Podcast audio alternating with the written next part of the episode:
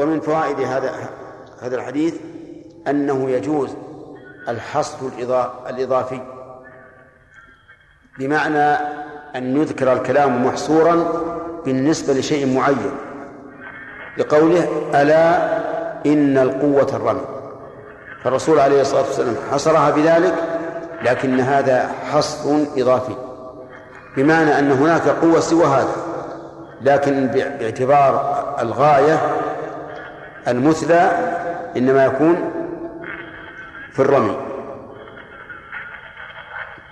هل يستفاد من هذا الحديث آه، طلب تعلم الرمي؟ نعم لأنه إذا كان الله أمر بذلك وفسر النبي صلى الله عليه وسلم القوة بالرمي فهذا يكون داخلا في في الأمر في أمر الله حيث قال وأعدوا لهم ما استطعتم من قوة. في الحديث الذي قبله بل الذي قبل الذي قبله هل يمكن أن نقيس على الخف الذي هو الإبل ما يشبهها من معدات الحرب اليوم؟ نعم يجوز مثل الدبابات وشبهها. وهل نقيس على النصل ما يشبهه اليوم؟ نعم. وكذلك يقال في الحافر. فما الذي يشبه الحافر؟ أشبه ماله فيما أظن الطائرات لأنها هي أسبق ما ما يعدى به في الوقت الحاضر. فيه أشياء ما ذكرها المؤلف رحمه الله مثل السباحة. فهي من أي الأقسام الثلاثة التي تكلمنا عليها؟ مما بعوض أو بغيره. بغير عوض لأن من المال المباحة لكنها لا تدخل في قوله صلى الله عليه وسلم لا سبق إلا في نصر أو خف أو حافظ.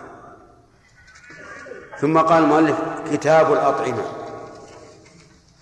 الأطعمة جمع طعام وهي ما يؤكل ويشرب. كل ما يؤكل ويشرب فهو طعام. فإن قال قائل ما يؤكل واضح أنه طعام. ولكن ما يشرب. هل يسمى طعاما؟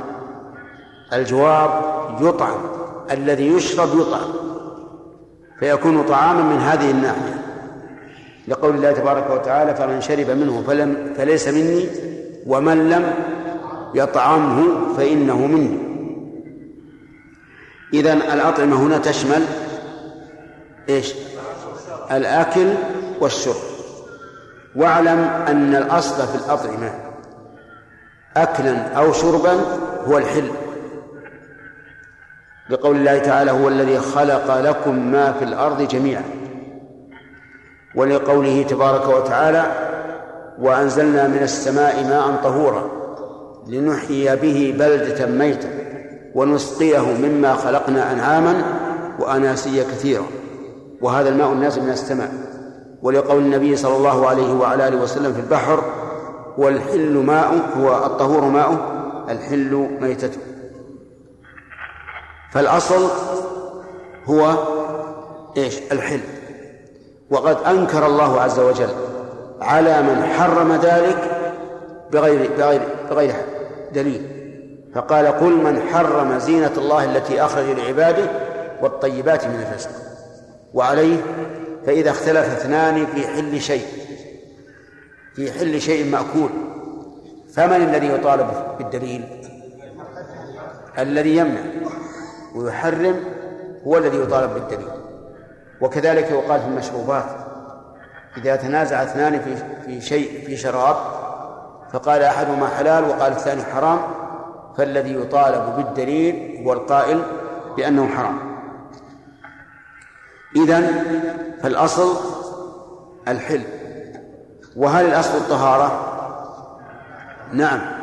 ما دمنا نقول الأصل الحل فالأصل الطهارة في كل شيء. وسنبين إن شاء الله في المستقبل الأصول التي يدور عليها التحريم. فمنها ما كان ضارا. ما كان ضارا فهو حرام.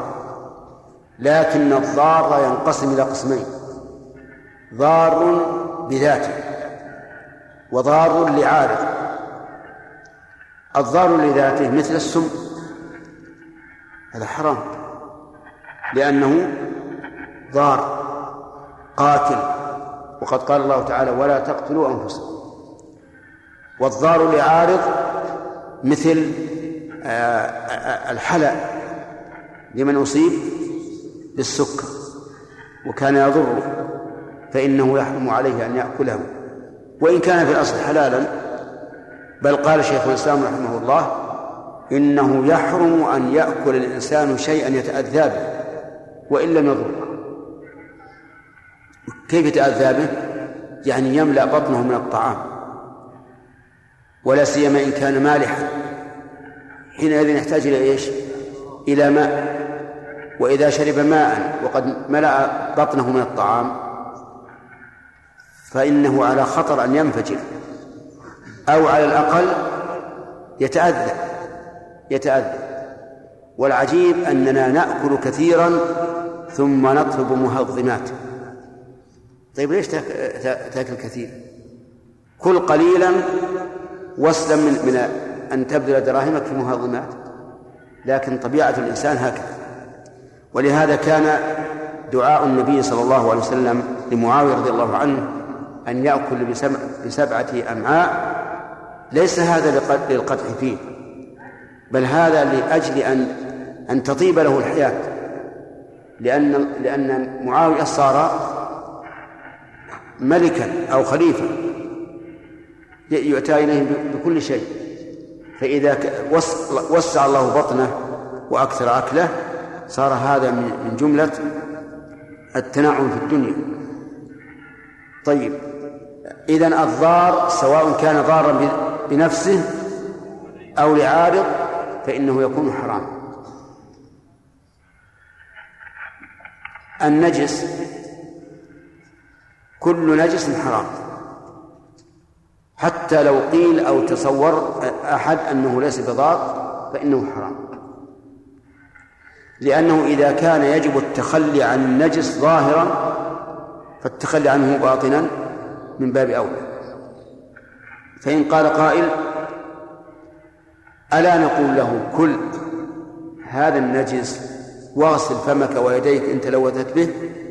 نقول لا لأن الله تعالى لم يجعله نجسا يجب التحرز منه إلا لضرر فيه لكن الضرر قد يخفى وقد يكون الضرر بطيئا لا تظهر أعراضه إلا بعد حين. الحيوان. الأصل فيه الحل أو التحريم؟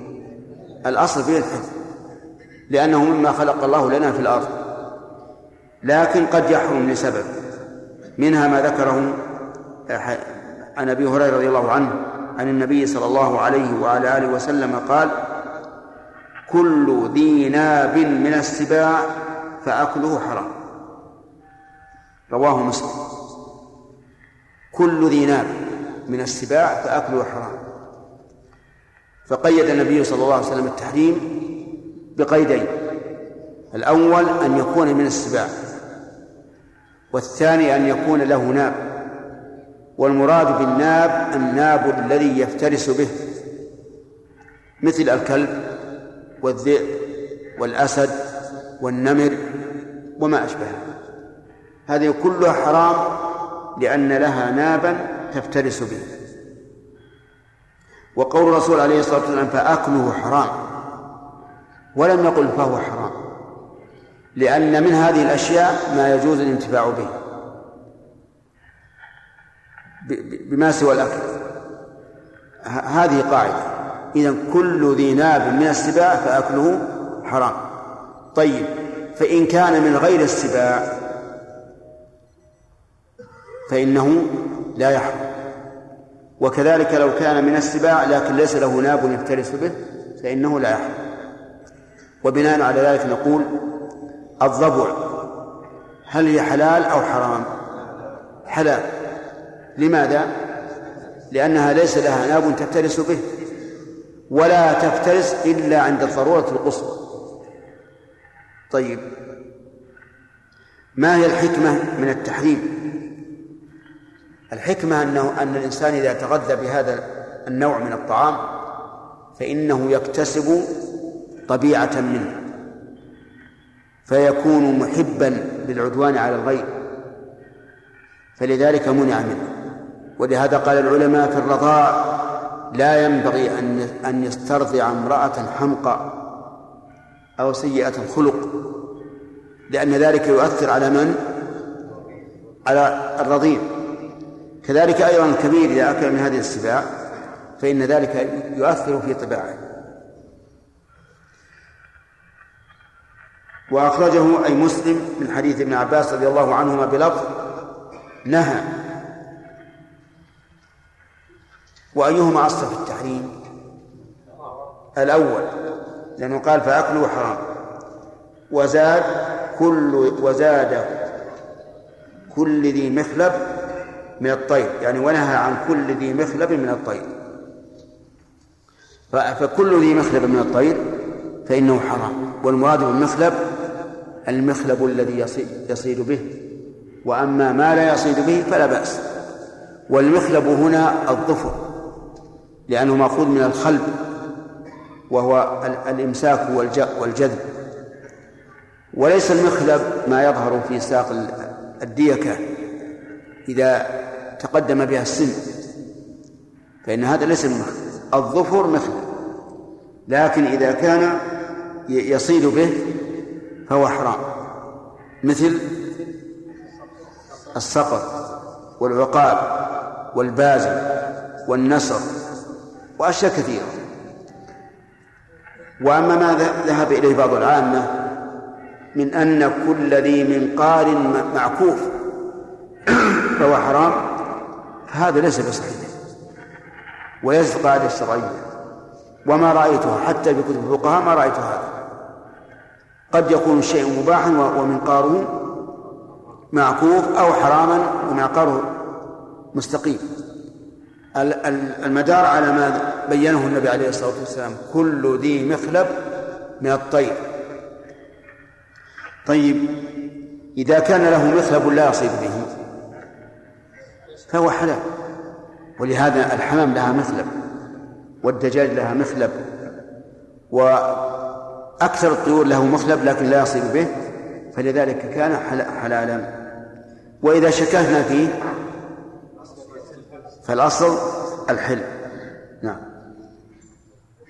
ما جاوبت الأسئلة؟ جاء؟ إيه. نعم. زهير؟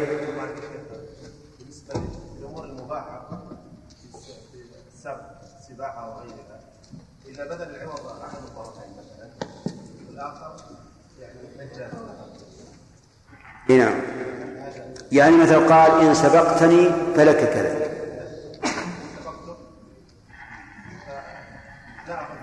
إي نعم.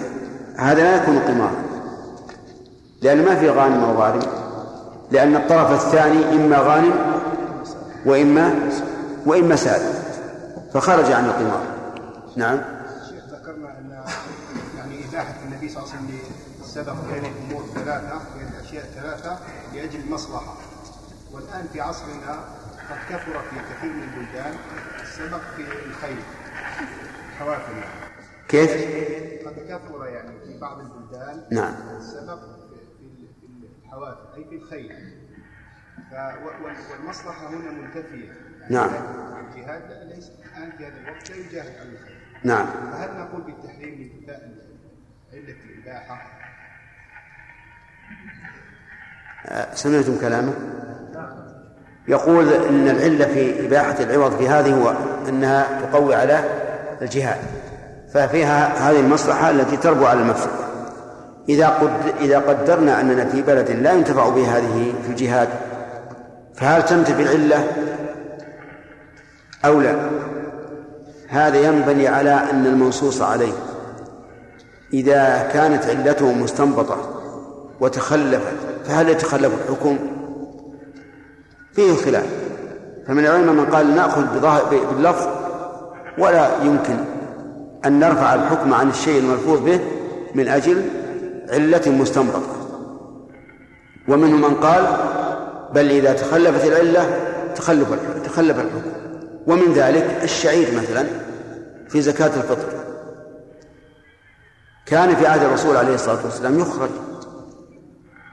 أليس كذلك؟ قال ابن عمر رضي الله عنهما فرض رسول الله صلى الله عليه وسلم زكاة الفطر أو قال صدقة الفطر صاع من تمر أو صاع من شعير لأن طعامهم في ذاك الوقت أو لأن الشعير في ذاك الوقت كان من طعامه.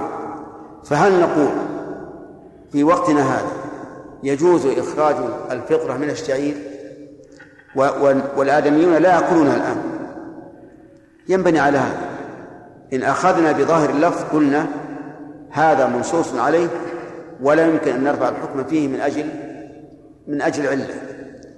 ومن قال إن الحكم يدور مع علته قال بأن الشعير في في وقتنا لا يجزي.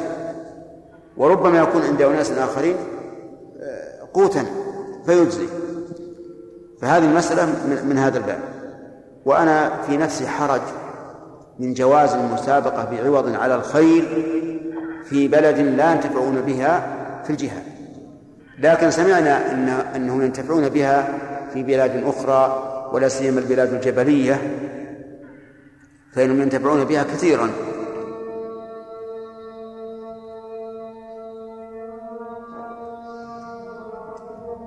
طيب ما هو الأصل في الأطعمة؟ أو ما قرأنا؟ إيه.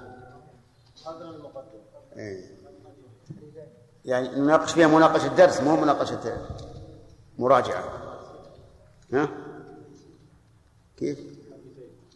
طيب لا بأس. إذا ناخذ درس جديد الآن. أحمد؟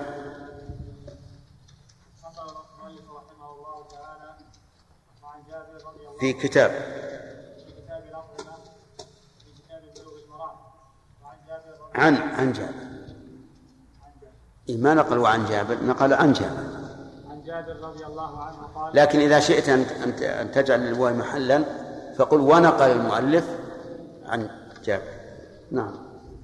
عن جابر رضي الله عنه قال نهى رسول الله صلى الله عليه وسلم يوم خيبر عن لحوم الحمر الأهلية وأذن في لحوم الخيل متفق عليه. وفي لفظ للبخاري وأخص. عن ابن أبي أوفى رضي الله عنه قال غزونا مع رسول الله صلى الله عليه وسلم سبع غزوات. ناكل الجراد. متفق عليه. أحسنت. بسم الله الرحمن الرحيم. الآن يا أخ عادل. الآن بدأ الدرس.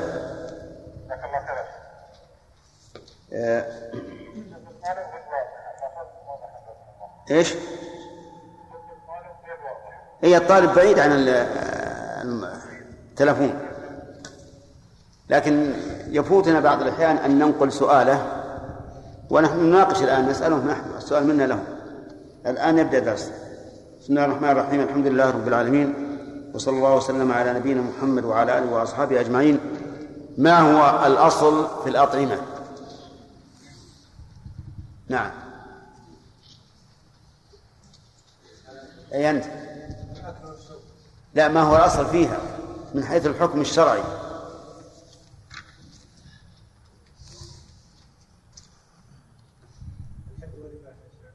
ها؟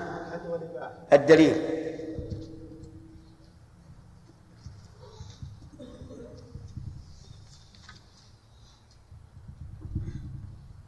نعم عبيد وجه الدلالة. وجه الدلالة من الآية. هو الذي خلق لكم ما في الأرض جميعا. وجه الدلالة. لا. ياسر.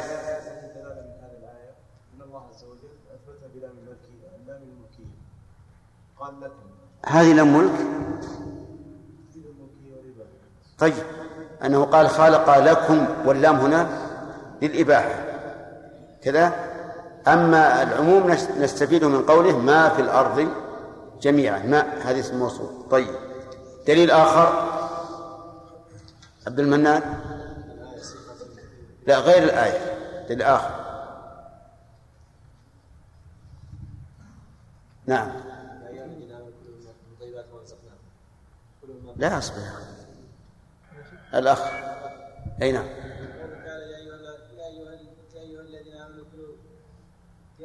أيها الذين آمنوا كلوا من طيبات ما رزقناكم. ما هو ما هي واضحة. لأن من هذا قد تكون التبعيض نعم. شراف أن الله سبحانه وتعالى أنكر على الذين يحرمون بغير دليل. نعم. قال سبحانه وتعالى قل من حرم زينة الله أخرج لعباده والطيبات من الرزق. أحسنت. طيب. تنازع رجلان في حل حيوان. فقال أحدهما إنه حلال وقال الثاني إنه حرام. يلا عبد الرحمن. ثم ترافعا إليك. فلمن تحكم؟ تحكم لمن قال إنه حلال؟ هل عندك دليل؟ ها؟ دليل ما أقول تعليل. وهذا مما في الأرض. توافقون على هذا؟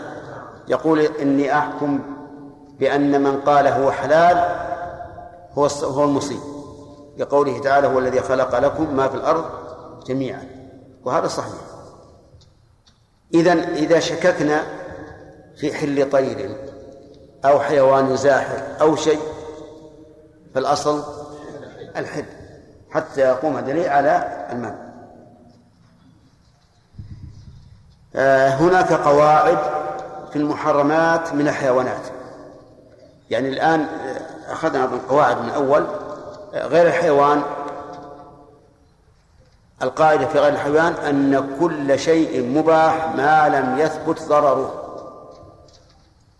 هذا في غير الحيوان. كل شيء مباح ما لم يثبت ضرره. في الحيوان كل شيء مباح ما لم يثبت تحريمه. لأنه قد يحرمه الشارع ولا ينتهي عن ضرره. طيب السم عبيد الله. سم حرام. لماذا؟ لأنه مضر. ما هو الدليل على المضر؟ على أن كل مضر حرام. ها؟ نريد ما كثيرة يسيرة. ولا تقتلوا أنفسكم. وجه الدلالة. والنهي عن قتل النفس نهي عن جميع الوسائل التي تؤدي إلى قتل النفس. طيب. إذا قرر الأطباء بأنه لا بد أن يضاف إلى هذا الدواء شيء من السم. الأخ لأن أي نعم. لا لا اللي عند اللي على العمود. أرفع يدك شوف هو أنا طيب. أقول قرر الأطباء أنه لا بد من إدخال شيء من السم على هذا الدواء.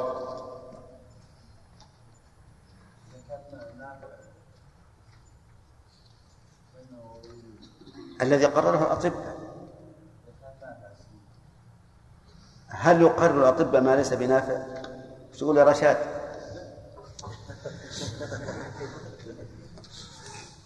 يلا. طيب. أي.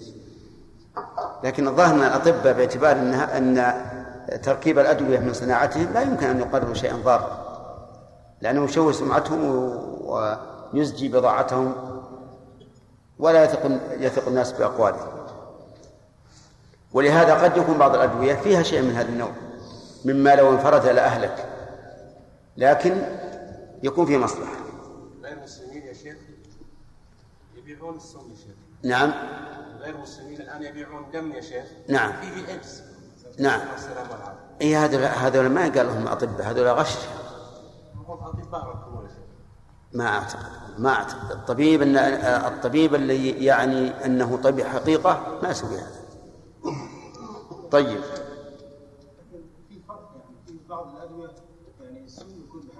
نعم. إن زادت الجرعة فهو نعم. وإلا فهو يعني لكن فيه سم بذاته أصلا طيب إحنا إحنا نقول الأخ قيد قال إذا كان ضار لابد في بعض الأشياء مثل ما ذكر الفقهاء السقمونيا وأشياء عدوها ما نعرف ما نعرفها الآن.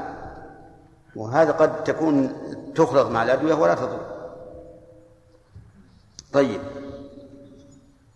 الأصل في الحيوان الحل إلا ما نص الشرع على تحريمه. مما نص الشرع على تحريمه ما أفاده حديث أبي هريرة أبي هريرة الذي صدر به المؤلف الباب. فما هو؟ نهى. طيب. مثل. كالأسد والنمر والذئب والكلب. طيب ما هو الحكمة في أن الله يحرم هذا؟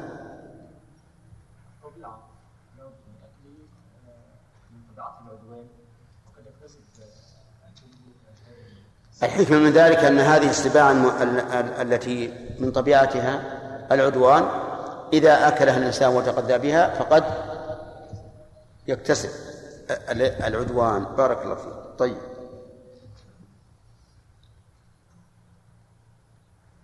آه، شيء آخر من القواعد. آدم. كل ذي مخلب من الطير. ما المراد بالمخلب؟ نعم. الظفر الذي يفترس به. مثل؟ نعم. كالنسر والصقر إذا قاعدتان. كل ذي ناب من السباع والثانية كل ذي مخلب من الطير الثالثة قال وعن مبتدأ درس الليلة قال وعن جابر رضي الله عنه قال نهى رسول الله صلى الله عليه وعلى آله وسلم يوم خيبر عن لحوم الحمر الأهلية. وهذا آه، الثالث مما يحرم من الحيوان الحمر الأهلية. قول الحمر آه، نعم الحمر جمع حمار والحمر بسكون الميم جمع أحمر وحمراء. ويخطئ بعض الناس في هاتين في هاتين الكلمتين فتجده يقول في قوله صلى الله عليه وسلم خير لك من حمر النعم. يقول يا عبد الله لا عبد الله العام. حمر بضم الميم وهذا غلط. إذن الحمر جمع حمراء وأحمر والحمر جمع حمار. وقول الأهلية وصف مقيد يخرج به الحمر الوحشية التي لا تألف الناس وليست أهلية وهي ما يوجد في البراري. وقول يوم خيبر يعني يوم فتح خيبر وذلك في السنة السادسة من الهجرة. فإن الناس كانوا في مجاعة وخرجت الحمير فأخذوها وذبحوها وطبخوها.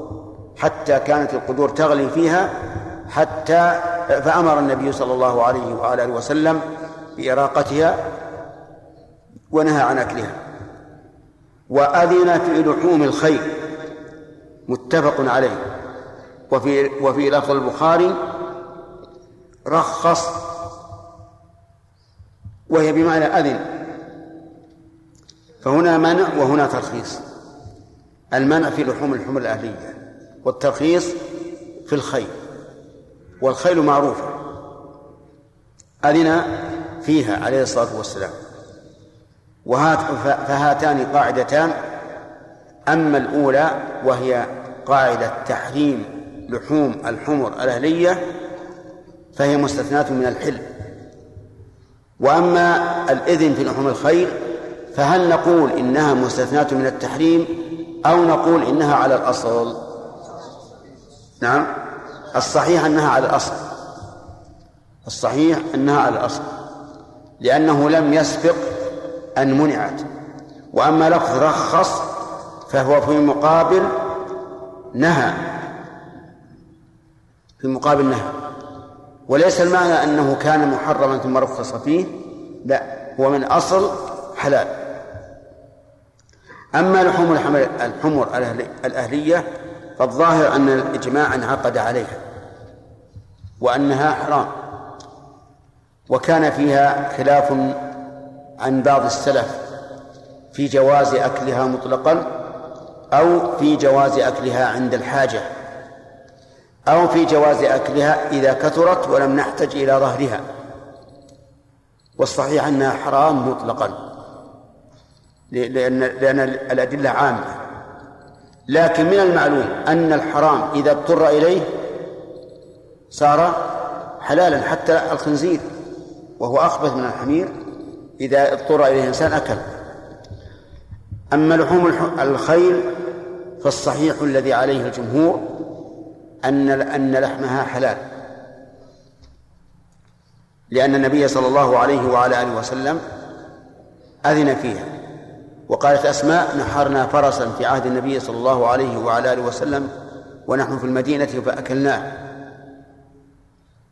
ففيه السنة القولية والسنة الإقرارية أنه أقر أكل لحوم الخيل وهذا هو الذي عليه الجمهور جمهور العلماء أن لحم الخيل حلال. وذهب بعض العلماء إلى أن لحم الخيل حرام. واستدلوا بدلالة ضعيفة. وهي قوله تعالى والخيل والبغال والحمير لتركبوها وزينة. بعد قوله والأنعام خلقها لكم فيها دفء ومنافع ومنها تأكلون ولكم فيها جمال حين تريحون وحين تسرحون. وتحملوا أثقالكم إلى بلد لم تكونوا بالغيه إلا بشق الأنفس. إن ربكم لرؤوف رحيم والخيل والبغال والحمير لتركبوها وزينة فقالوا إن الله قسم هذه الحيوانات إلى قسمين.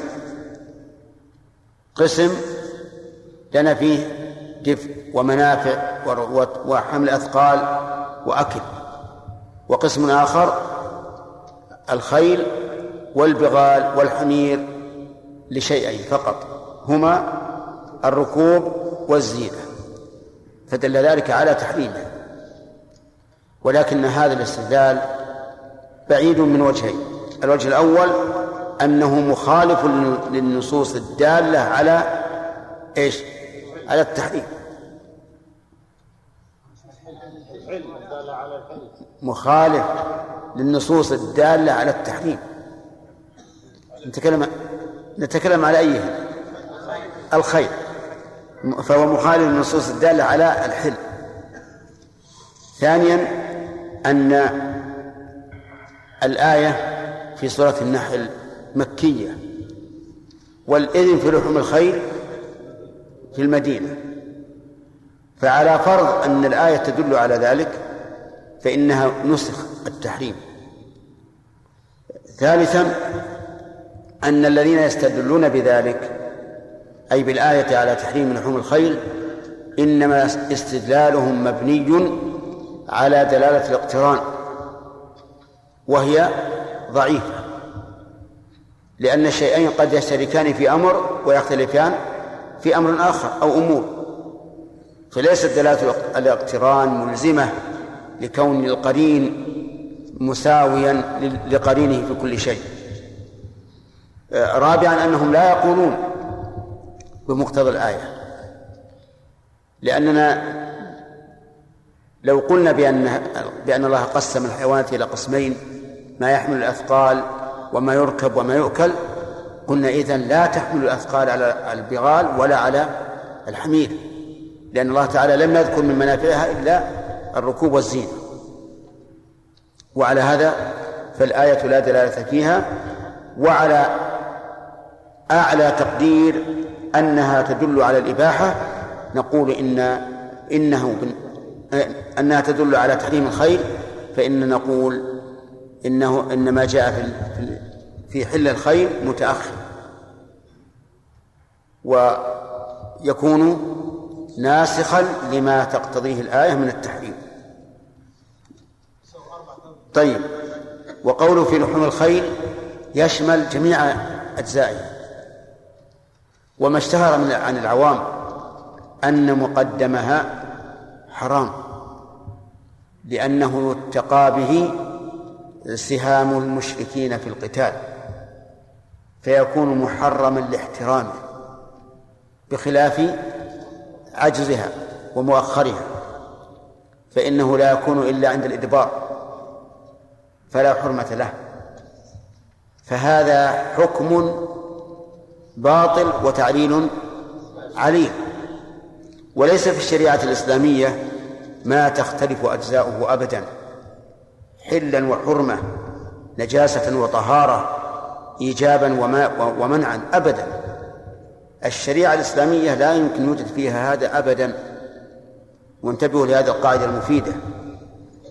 في غير الشريعة الإسلامية حرم الله على الذين هادوا كل ذي ظفر ومن البقر والغنم حرم عليهم شحومهما إلا ما حملت ظهورهما أو الحوايا أو ما اختلط بعض.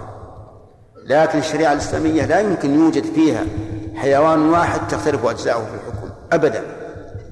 وعلى هذه القاعدة يتبين أن القول الراجح في لحم الإبل أن جميع أجزاء البعير تنقض الوضوء.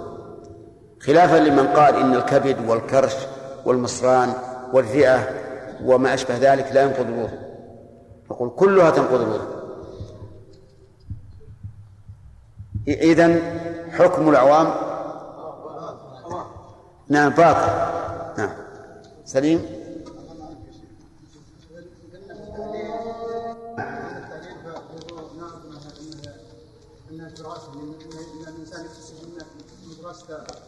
الحيوانات. إيش؟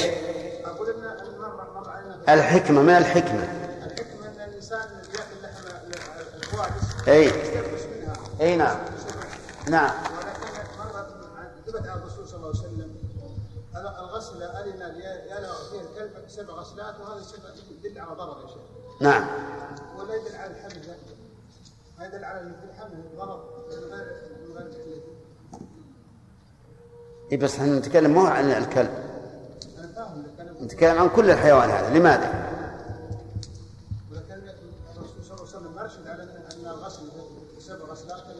هذا ليه ما في شك ما في شك وش عندك؟ ما هو الأصل في الأطعمة؟ عبد الوهاب الزيان ما هو الأصل في الأطعمة؟ ما الدليل على أن الأصل الحل؟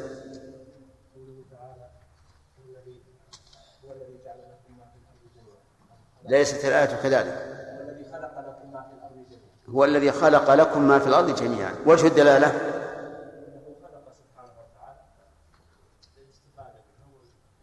أنه قال لكم واللام إما للملك أو للإباحة. يعني هذا تشمل هذا وهذا. طيب. هل هناك آية أخرى تدل على ذلك؟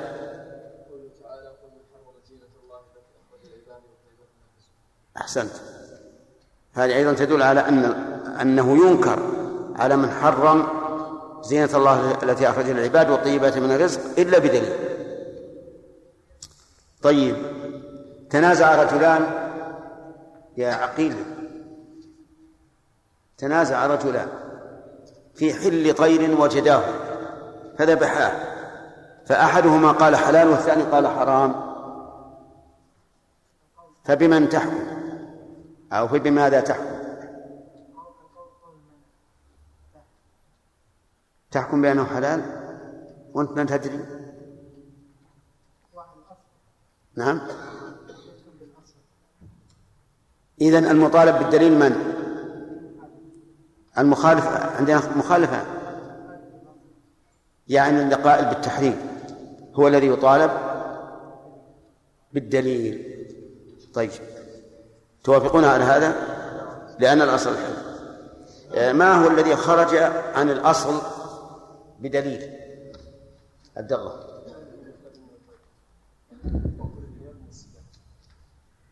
كل ذي ناب من السباع.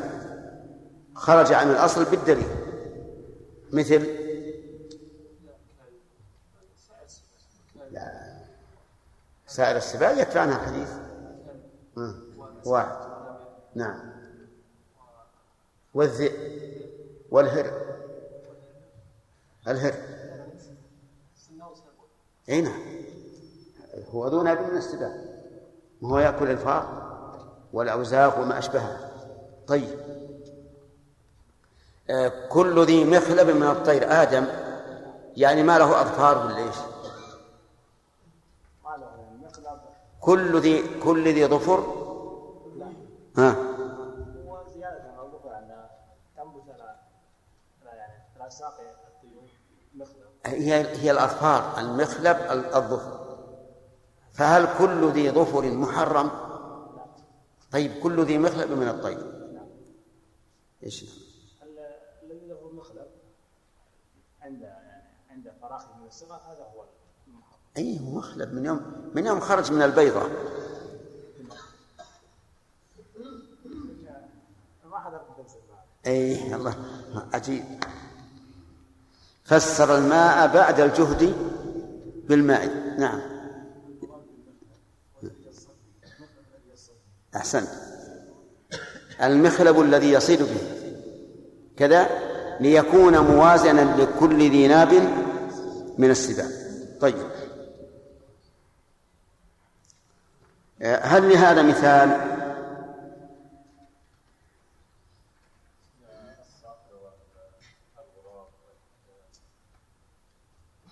والعقاب والبازي. كل ما له مخلب يصيد طيب.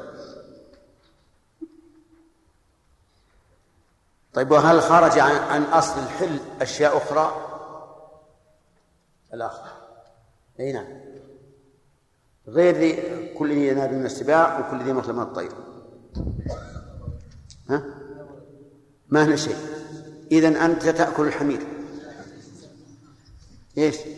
كيف تقول هذا بهذا الجزم لو قلت لا أعلم ما هو مع أنك قرأت هذا الشيء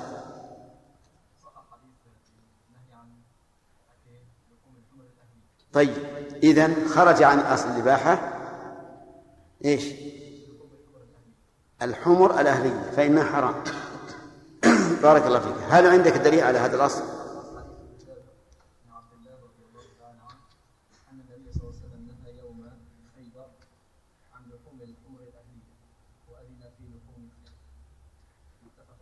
أحسنت. بارك الله فيك. صحيح هذا؟ طيب. لو لم يأتي الإذن بلحوم الخيل فما حكمها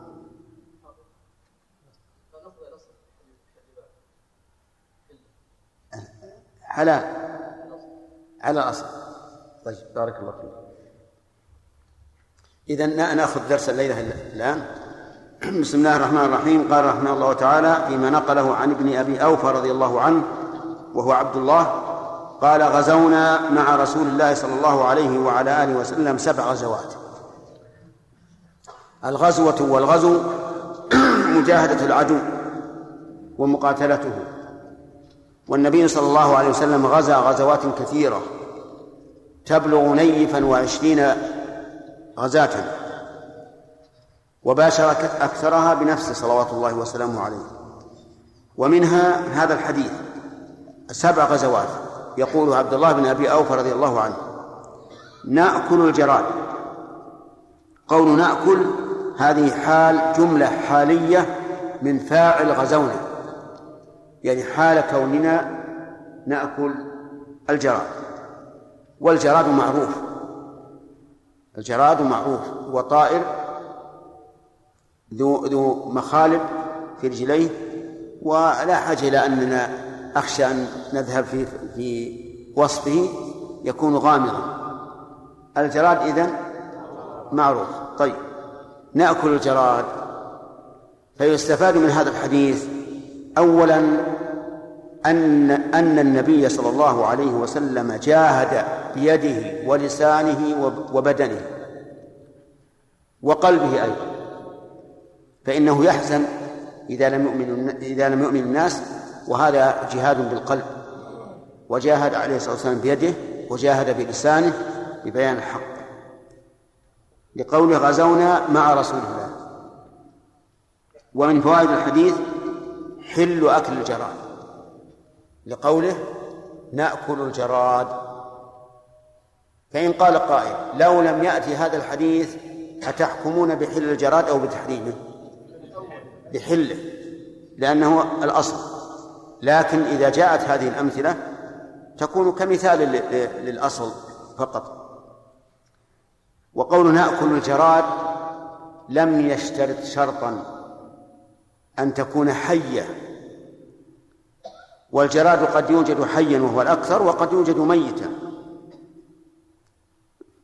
فهل نأخذ بالعموم أو نقول إن هذا فعل والفعل مطلق؟ لا يدل على العموم. نقول يمكن أن نأخذ بالعموم لا على على وجه الصيغة الفعلية ولكن لأنه في حديث عبد الله بن عمر رضي الله عنهما أن النبي صلى الله عليه وسلم قال أحل لنا ميتتان ودمان. فأما الميتتان فالجراد والحوت وأما الدمان فالطحال والكبد. وهذا الحديث وإن كان ضعيفا مرفوعا لكنه صحيح موقوفا لأن قوله أحل لنا في حكم مرفوع وعلى هذا فالجراد حلال حيه وميته.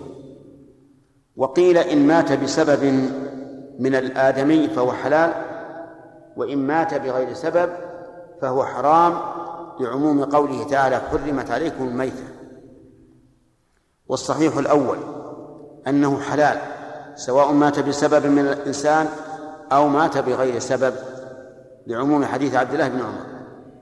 ولأنه ليس فيه دم. وإذا لم يكن فيه دم فإنه لا يكون خبيثا بالموت. فيحل. والمحرم بالموت هو الذي فيه دم. لأنه يكون خبيثا باحتقان الدم فيه. وأما ما وأما ما لا دم فيه فهو حلال.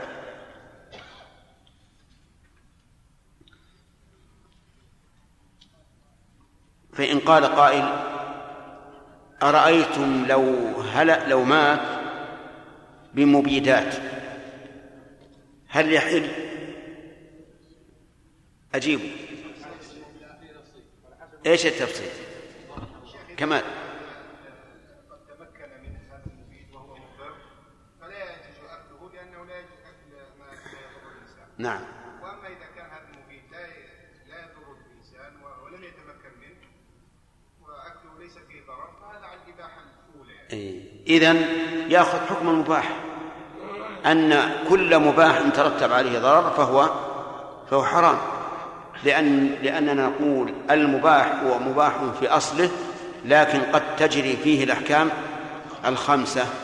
وأمثلة هذا كثيرة وعن أنس بن مالك رضي الله عنه في قصة الأرنب قال فذبحها فبعث بوركها إلى رسول الله صلى الله عليه وعلى آله وسلم فقبله. الأرنب تعريفه معروف. الأرنب معروف. ولا حاجة لتعريف. وهذه القصة قصة الأرنب أنهم أنفجوا أرنبا في مر الظهران فهربت منهم. فلحق القوم فتعبوا إلا أنس بن مالك رضي الله عنه فإنه أدركه وأمسكه ثم ذبحها وجاء بوركها إلى النبي صلى الله عليه وعلى آله وسلم. الورك كم يجي من كيلو؟ صغير جدا. نعم. جاء به إلى رسول الله صلى الله عليه وعلى آله وسلم فقبله. وفي رواية وأكله. وهذه الرواية كالتبيين فقط. وإلا فإنه لم يقبله إلا ليأكله. ما قبله ليرمي به؟ فيستفاد من هذا الحديث فوائد. أولا جواز إنفاج الأرنب من جحرها من أجل اصطيادها لأنها مما خلق لنا. فإذا كانت مما خلق لنا فأي وسيلة نسلكها للحصول على ما أحل الله لنا فهي جائزة.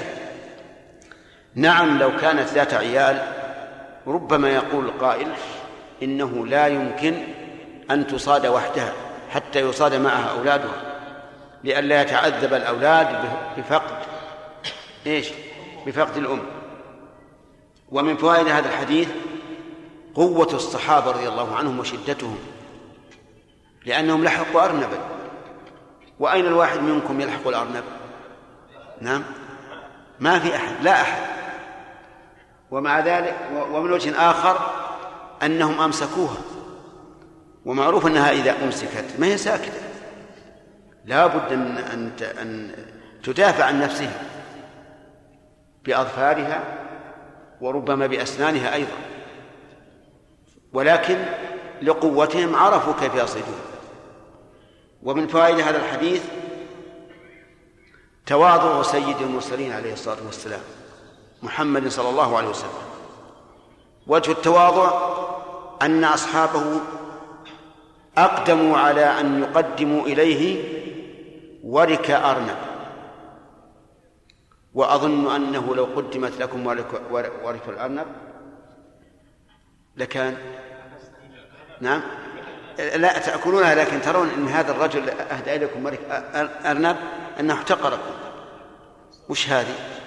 لكن النبي صلى الله عليه وسلم يقول لو أهدي إلي كراع أو ذراع لقبلت ولو دعيت إلى كراع أو ذراع لأجبت.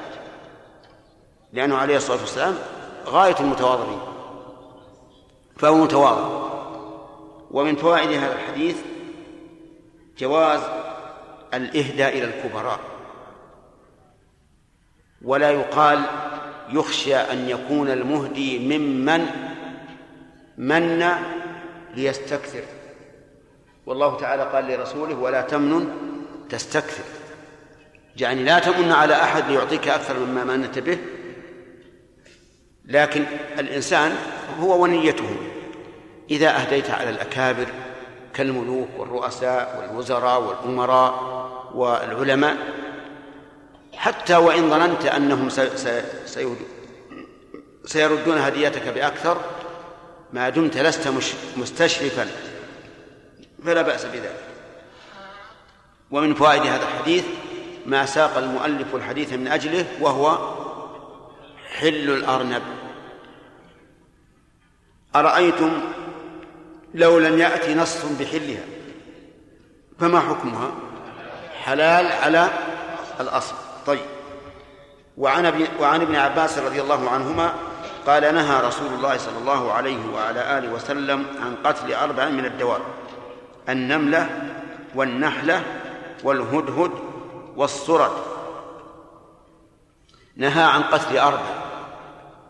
والنهي عن قتل أربع لا يعني أن هذا أن النهي مقصور عليها بل قد يكون هناك أشياء منهي منهي عنها. كما ذلك كما يوجد هذا في كثير من السنة. مثل سبعة يظلهم الله في ظله وقد وردت أحاديث صحيحة أن الله يظل غيرهم. ثلاثة لا يكلمهم الله وقد ورد غيرهم فالحاصل أن مثل هذا الحصر يأتي به النبي صلى الله عليه وسلم لمناسبة المقام.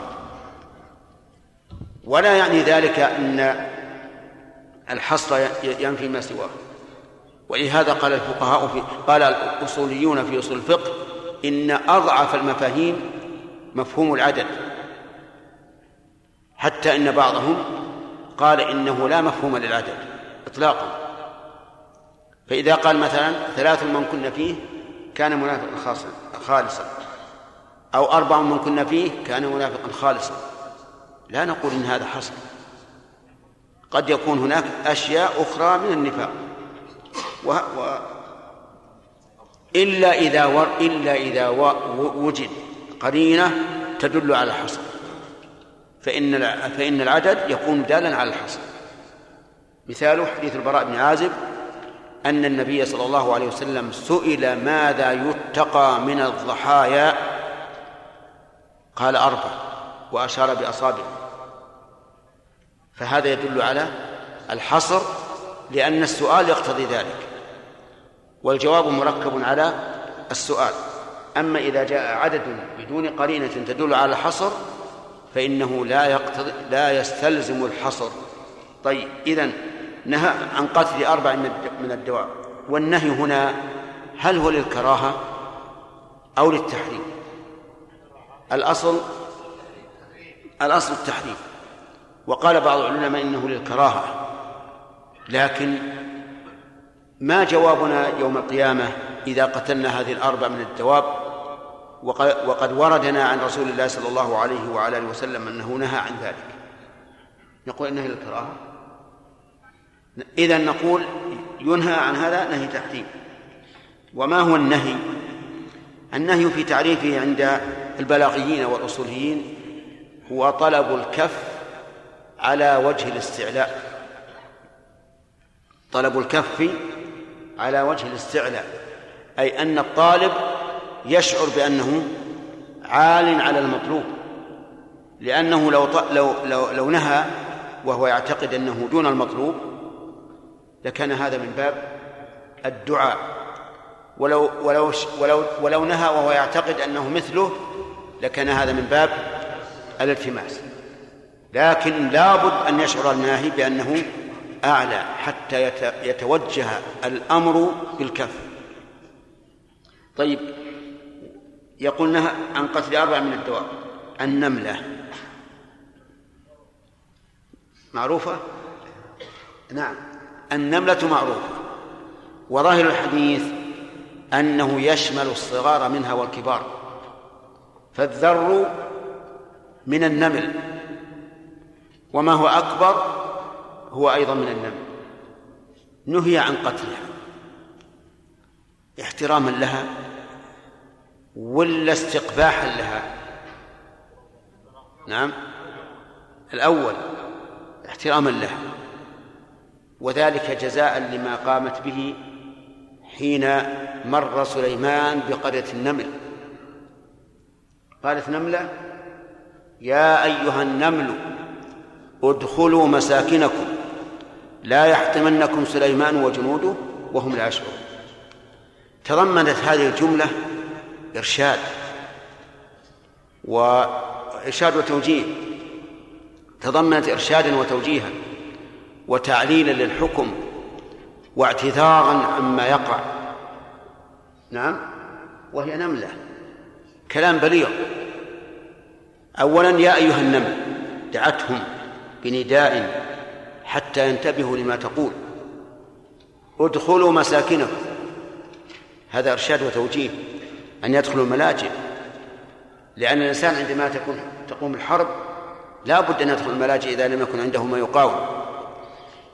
العلة لا يحطمنكم سليمان وجنود. معلوم إذا مرت الخيول والإبل على على على النمل ستحطمه ثم قالت لا يحطمنكم ولا قالت لا يطعنكم.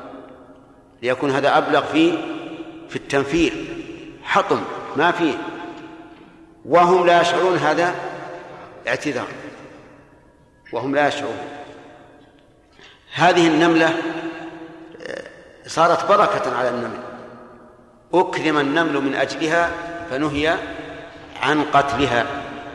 فلا تقتل النملة لا في حرم ولا في حل ولا في إحرام ولا في إحلال الثاني النحلة.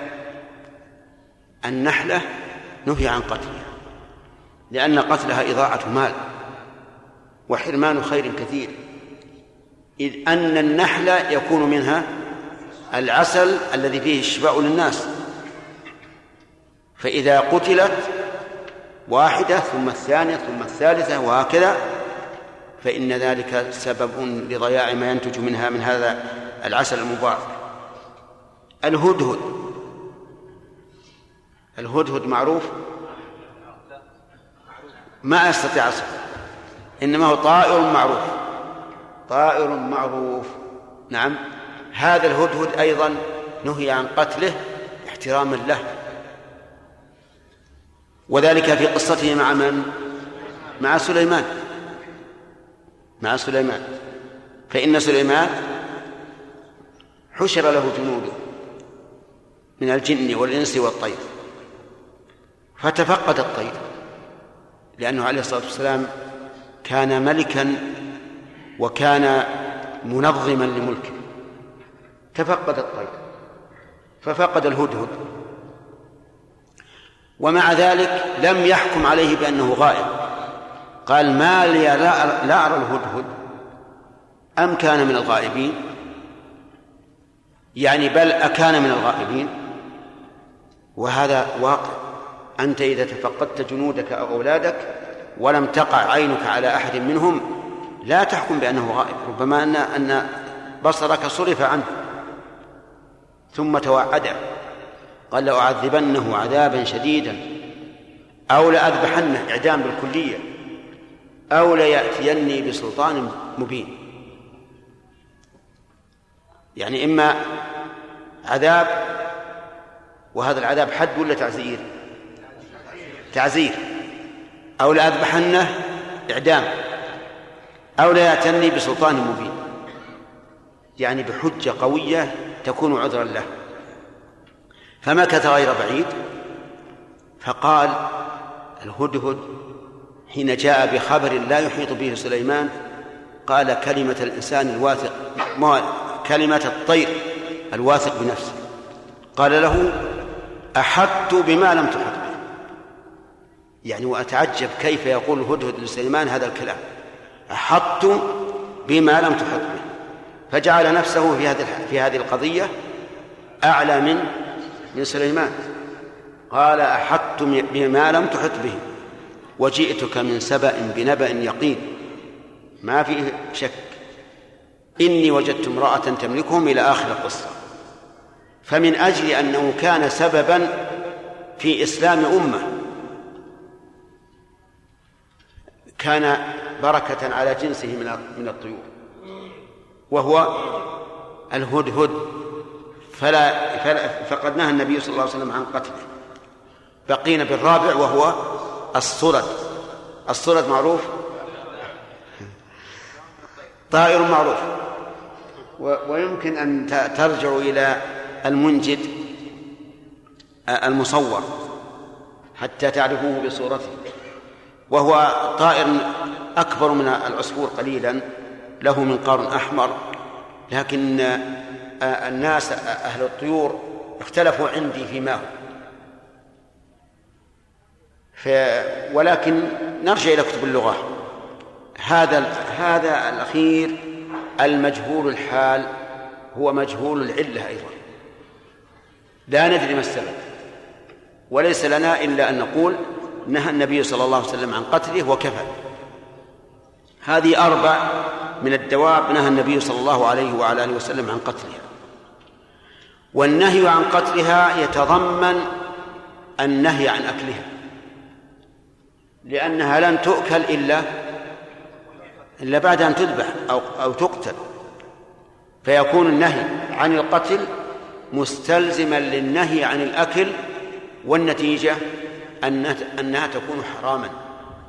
النتيجة أنها تكون حراما. ولهذا يمكن أن نكون قاعدة. فنقول كل ما أمر الشرع بقتله فهو حرام.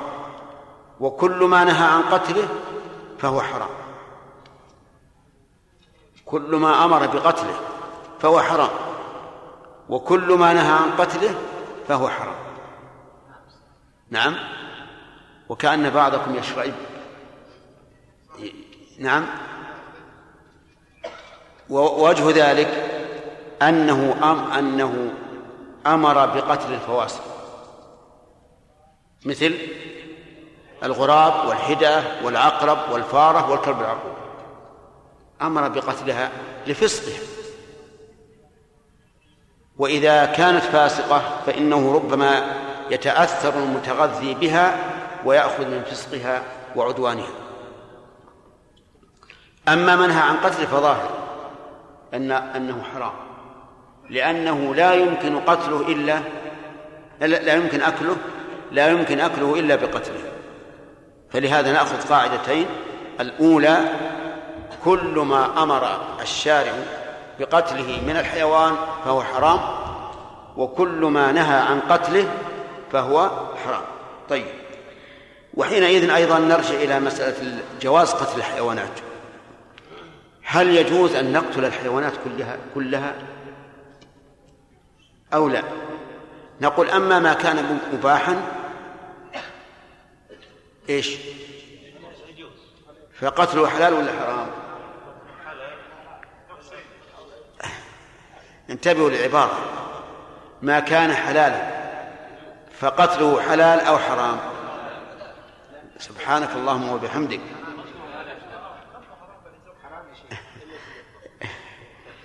قتله حرام بارك الله فيكم لأن أقول قتله ولم أقل تذكيته. يعني لو تجي الآن إلى شاة تقتلها تخنقها حتى تموت هذا قتل. حرام ولا غير حرام؟ طيب. إذا ما أحله الله فإهلاكه مثلا حلال أو قتله بمعنى تزكيته حلال. وما أمر بقتله مما هو حرام من المحرمات ما أمر بقتله من المحرمات فقتله ما أمر بقتله من المحرمات فقتله مشروع قل مشروع إما وجوبا أو استحبابا. وما نهى عن قتله من المحرمات فقتله حرام أو مكروه على حسب اختلاف العلماء في هذا. وما سكت عنه. ما هو الأصل؟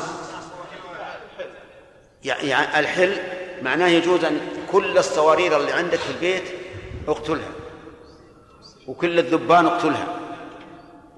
نعم؟ لا إحنا دعنا من الضرر. الضرر والمؤذي هذا ما في شك إنه يقتل مأمور به. لكن إذا كان ما في ضرر لا يخوف الصبيان ولا يوقظ النوم ولا يفسد الطعام نعم ولا آه، يفسد البيت. فقال بعض أهل العلم إنه لا يجوز قتله وإن كان مما سكت عنه لأن الله تعالى يقول وما من دابة في الأرض إلا على الله رزقها.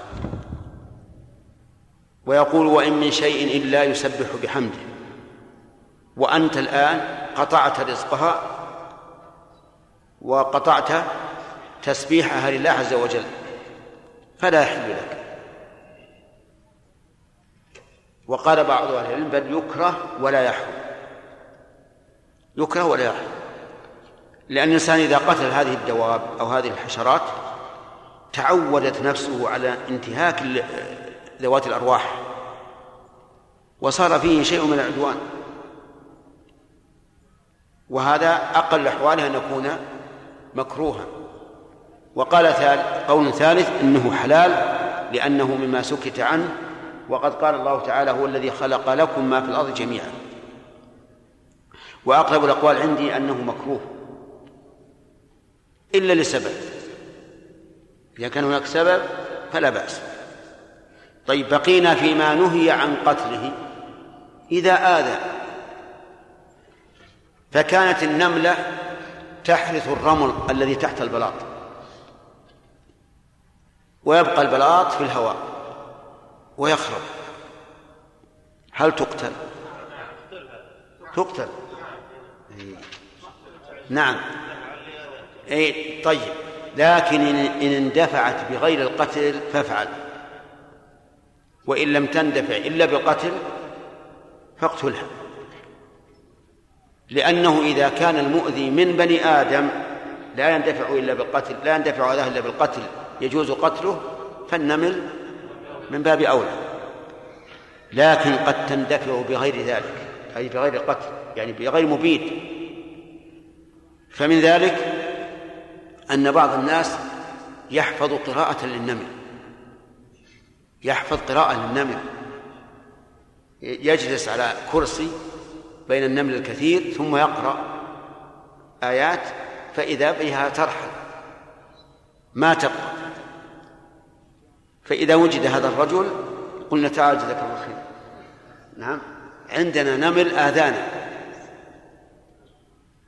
وإذا ووجدنا أيضا مما يخفف من ضررها أو ينقلها أن تصب على جحرها غاز الغاز معروف ولا غير معروف؟ أين؟ لا ما تموت. ما يمكن الذي يصيبها الغاز يمكن تموت. تضطرب وتموت لكن إذا كان لا يصيبها ترحل ترتحل وهذا شيء جربناه. على كل حال هي إذا آذت فلك قتلها إذا لم تندفع إلا بالقتل لأن كل مؤذ يجوز يجوز قتله نعم. على العموم على العموم لأنك لا يمكن تعرف. نعم. وقد ذكر شيخ الإسلام قصة أظن ذكرتها لكم. نعم. لا لا طيب يقول ابن القيم رحمه الله في كتابه مفتاح دار السعادة إنه حكى لشيخه ابن تيمية رحمه الله قصة رجل وجد ذرة فوضع أمامها طعما لحما أو أو غيره طعما فجاءت هذه الذرة تجره فعجزت. فذهبت إلى صاحباتها في البيت ودعته. هلموا إلى الطعام. فلما أقبل القوم ولا بأس أن نقول القوم وإن كان آه لما أقبل القوم آه نزع هذا الطعم. بحثوا لم يجدوا شيئا. والنملة التي ندبتهم لما انصرف قومها بقيت لعلها تجد شيئا فوضعت الطعم مرة ثانية فجاءت إليه وتيقنت أنه موجود ولكن عجزت أن أن تحمله فذهبت إلى قومها ودعتهم هلموا إلى الطعام جاءوا فلما أقبل القوم نزعه وجعلوا يطلبونه ما وجدوه فبقيت هي أيضا تطلب تبحث. فوضع الطعم فلما رأته وتيقنت ذهبت إلى قومها ودعته. المرة الثالثة. فلما جاءوا فلما أقبلوا نزعه. فلما جاءوا فلم يجدوه يقول اجتمع النمل عليها فأكلوها. قتلوها. وهذا سبحان الله العظيم أولا كيف لم يقتلوها لأول مرة؟ وإنما قتلوها بعد الثالثة. كأن الحيوان مفطور على أن التكرار ثلاثا يغني عما زاد عنه ولا ينقص عن التكرار. وثانيا أن يقول قلت لشيخ الإسلام هذا قال نعم هذا صحيح لأن كل شيء مفطور على كراهة الكذب وعقوبة الظالم. لأن هذه كذبت عليهم. كذبت عليهم باعتبار ما, ما ظنوا وإلا فالمسكينه هي كان تجد الطعم آه، النهاية على كل حال نقول إن النمل منهي عن قتله ولكن إذا لم يندفع أذاه إلا بقتله فلا بأس. طيب. وكذلك البقية. النحلة والهدهد والصرد ثم قال نعم.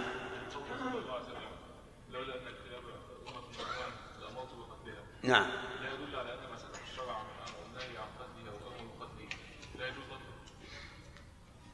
ربما يستدل يستدل بذلك لكن هذا منصوص عليه.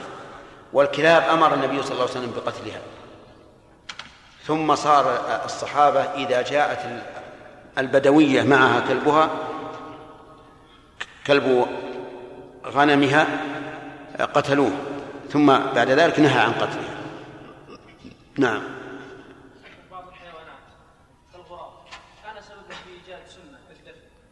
كإيش؟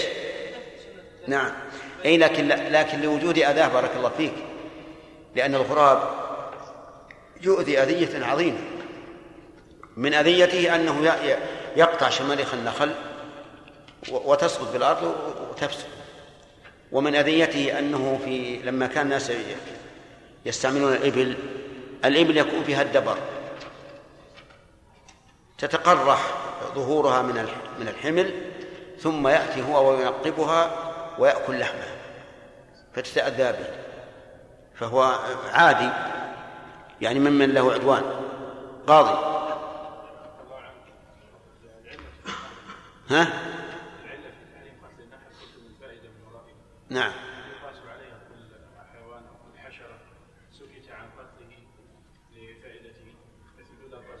إيه. هو الظاهرين. كل ما ينتفع الناس به فإن قتله إتلاف للمال لماليته. نعم.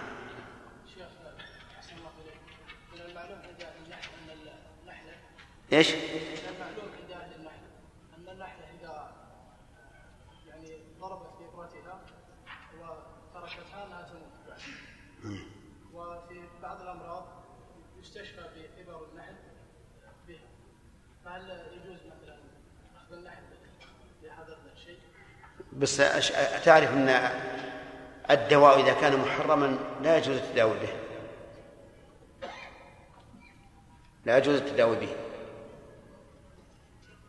وبهذه المناسبة قرصتني قبل كم ليلة هنا نحلة وأدمت أصبعي. لا لا لا تقتلها إلا أن اعتدت عليك عليك لا بأس. نعم سليم. إيش؟ نعم.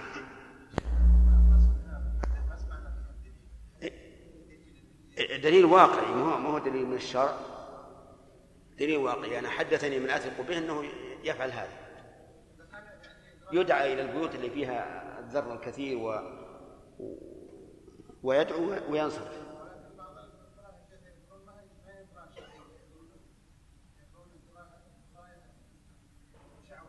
لا لا اللي حدثني ثقة. ثقة من طلبة العلم. حمد. قد ورد عن النبي صلى الله عليه وسلم أن الشوكة التي يشاكها المؤمن يكفر بها خطيئة نعم. هل يقال أن قرصة النحلة تكفير للخطيئة؟ إن شاء الله. كل شيء يصيب الإنسان حتى الشوكة يشاكه.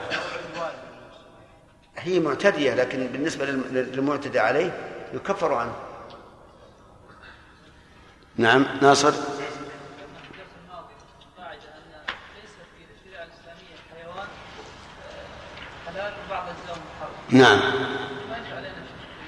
المرارة الحيوانات نعم.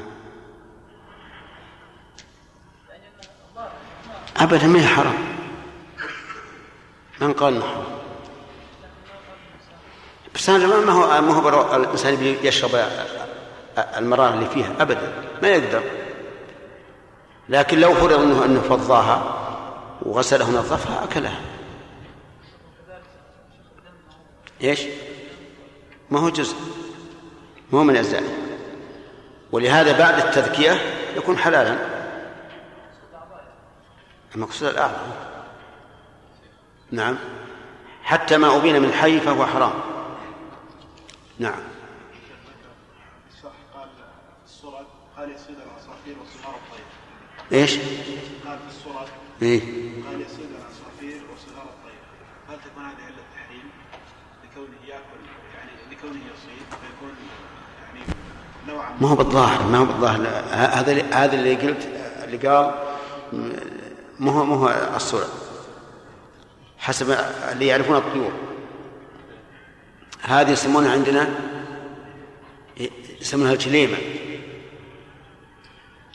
هذه صحيح يعني رأيناها تعدو على العصافير في الليل في وكناتها وتاكلهم.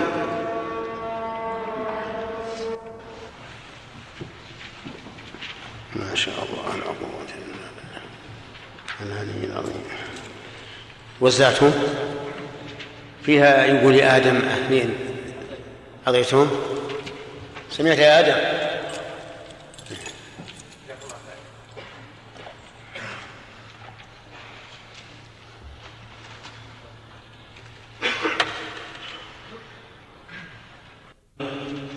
وش حكم إماطة الأذى عن الطريق.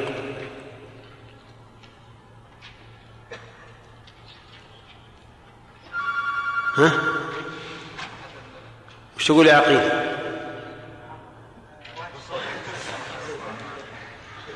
ماذا قال الرسول؟ تميط الأذى عن الطريق؟ صدقة. أليس كذلك؟ هكذا جاء الحديث. ما رأيك بالذي يضع حذاءه في الدرج في ممر الناس؟ هل أزال الأذى عن الطريق أو وضع الأذى في الطريق؟ وضع الأذى في الطريق. اي نعم. هذه مسألة ينبغي أن ننتبه لها. لأن كثير من الناس يجي على على طول يخلع عليه في الدرج الدرج لو لو تزل لو يظهر الإنسان زلت رجله. والحمد لله الآن فيه رفوف مخصوصة. نعم. ما هو التفصيل؟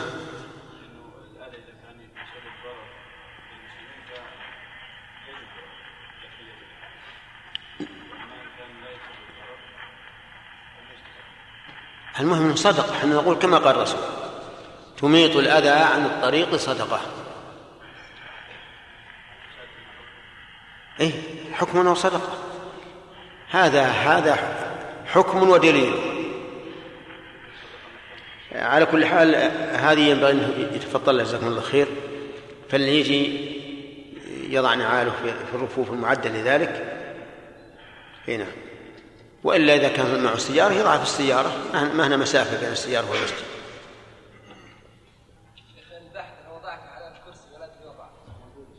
ها؟ ها؟ البحث وين هو؟ طيب هات وأنا أشير عليك أنك ما تضعها على الكرسي إلا إذا صار عندك أصل هي أشوف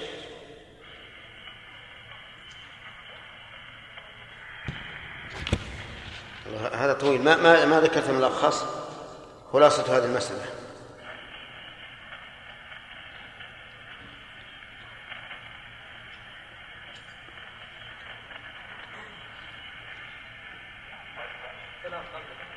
ها؟ أجل لعلني أنا أراجعه قبل لأنه طويل. إن شاء الله تعالى. السلام عليكم يا أهل البحرين ورحمة الله وبركاته يا شيخ الله يحييكم الآن بدأ الدرس. إن شاء الله.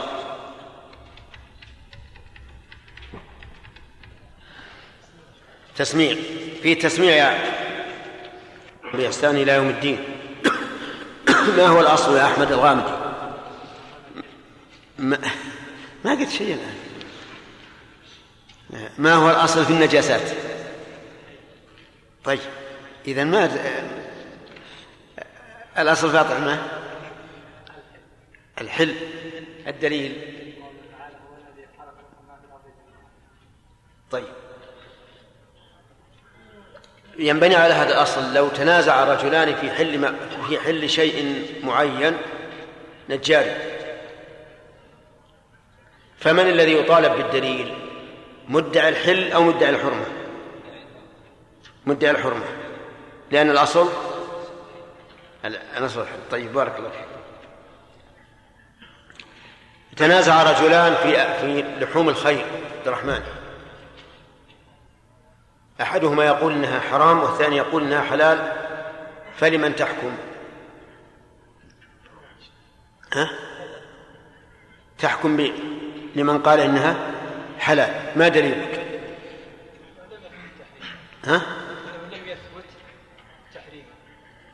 يعني دليلك الأصل. أليس هناك دليل ينص عليها؟ ما هو؟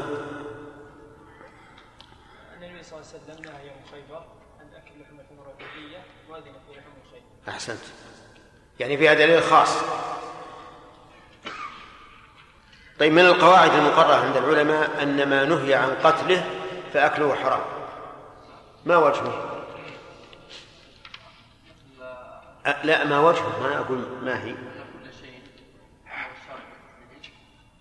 كل ما نهى الشرع عن قتله فأكله حرام.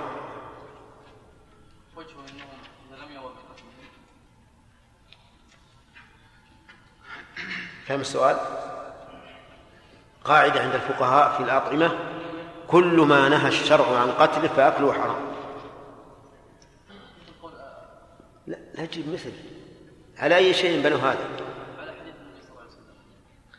لأنه لا يمكن أكله إلا إلا بقتله وقتله منهي عنه واضح؟ طيب عكس هذه القاعدة قالوا كل حيوان أمر الشرع بقتله فأكله حرام كيف هذا تناقض؟ ها؟ هذه أيضا القاعدة عندهم كل حيوان أمر الشرع بقتله فأكله حرام وجهه يا حسن لا لا أقول ما وجه كون الذي يؤمر بقتله أكله حرام.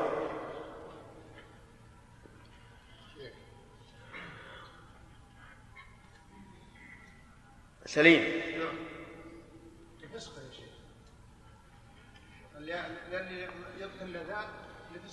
آه.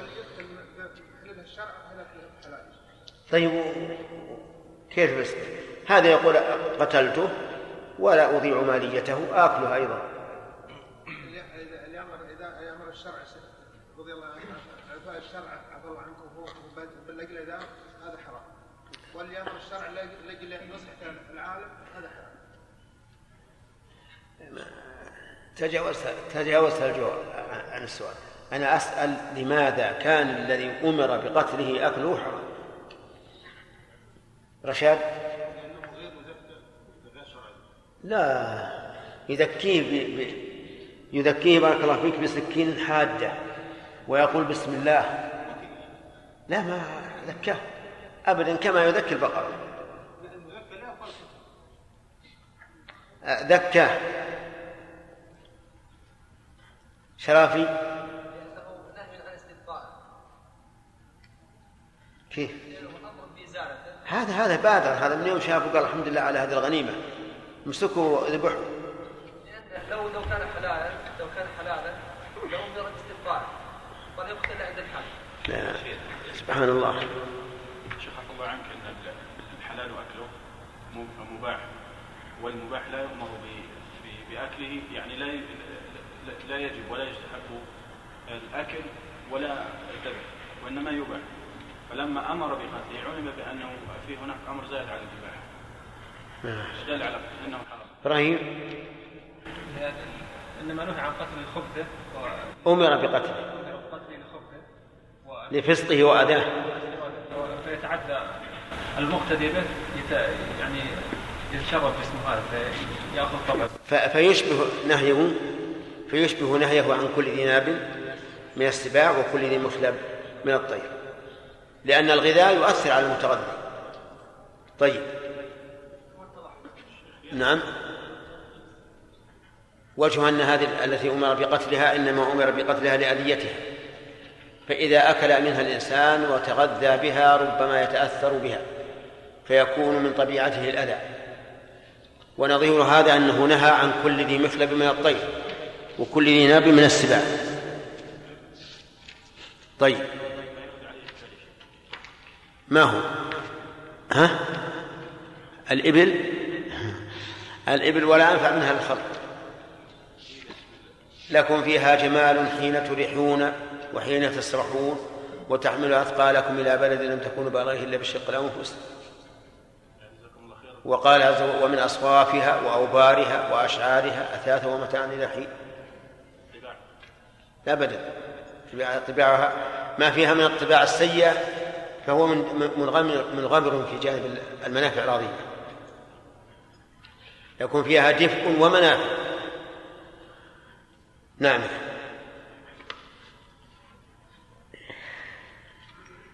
قصة الأرنب التي ذكرها أنس. يستفاد منها تواضع النبي صلى الله عليه وعلى آله وسلم. ما وجه ذلك؟ أنه قبل جزء صغير من أرنب وهو الولد ولو لم يكن متواضعا رفض القبول. نعم. يعني إذن يؤخذ من من من هذا الحديث تواضع الرسول عليه الصلاة والسلام لكونه قبل أو لكون الصحابة يهدون له مثل ذلك من غير خجل أو من الأمرين جميعا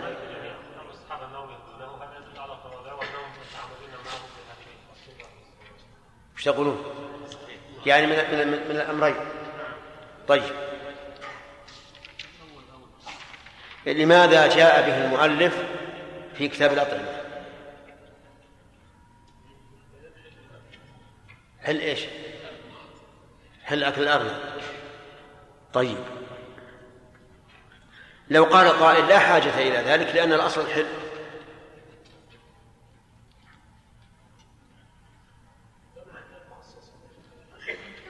يعني الأصل الأصل الحل هذا استدلال بدليل عام. وهذا الدليل خاص. والتنصيص على أفراد العموم حتى لا يدعي مدع أنه لا يدخل في العموم. عرفت؟ لأن بعض العلماء بعض الأصوليين من المتكلمين المتعمقين قالوا إن العام لا يدل على كل أفراده. العام لا يدل على كل أفراده وأنه يصدق بواحد من أفراده. وهذا القول لا شك أنه باطل. بنص الحديث عن الرسول عليه الصلاة والسلام حيث قال في التشهد إذا فعلتم ذلك فقد استلمتم على كل عبد صالح في السماء والأرض. مع أن الذي يقول السلام علينا وعلى عباد الله الصالحين قد لا يطرأ بباله أنه أراد الملائكة. ومع ذلك أخذ بالعموم مع أن إرادة المتكلم العموم بذلك قد تكون نادرة. طيب. وقفنا على ابن أبي عمار. ناخذ الدرس بسم الله الرحمن الرحيم. الحمد لله رب العالمين وصلى الله وسلم على نبينا محمد وعلى آله وأصحابه أجمعين. قال المؤلف وعن ابن أبي عمار قال قلت لجابر رضي الله عنه الضبع صيد هي؟ قال نعم. قلت قاله رسول الله صلى الله عليه وعلى آله وسلم قال نعم رواه أحمد والأربعة وصححه البخاري وابن حبان. قال سألت قلت لجابر ابن أبي عمار من التابعين لأنه أدرك الصحابة الضبع صيد هي. هل هذه الجملة استفهامية أم خبرية؟ استفهامية الأول. يعني الضبع صيد هي أو لا؟ وإنما قال أصيد هي لأن الضبع معروف أنها ليست من من الحيوان الإنسي بل من الحيوان الوحشي. وكل حيوان وحشي فإنه صيد إذا كان حلالا. قال نعم أي هي صيد. قلت قاله رسول الله صلى الله عليه وسلم قال نعم. قال أي قال إنها صيد. ولهذا وجب في صيدها على المحرم شاة. ولو كانت غير حلال لم يجب فيها شيء لأن غير الحلال لا قيمة له. فيستفاد من هذا الحديث أن عمل عمل السلف رحمهم الله هو التساؤل عن الأحكام الشرعية الأفعال والأعيان. وهذا أمر لا يكاد يحصر لا تكاد أدلته تحصر. قال ابن مسعود سألت النبي صلى الله عليه وسلم أي الأعمال أحب إلى الله؟ قال الصلاة على وقتها. والأمثلة على هذا كثيرة. هذا سؤال عن الأعمال. وهنا سؤال ابن أبي عمار عن عن الأعيان. سأل جابرا الضبع صيد أم لا؟ وهكذا ينبغي للناس أن يكون همهم البحث في معرفة حدود الله تعالى وأحكامه حتى يحمل العلم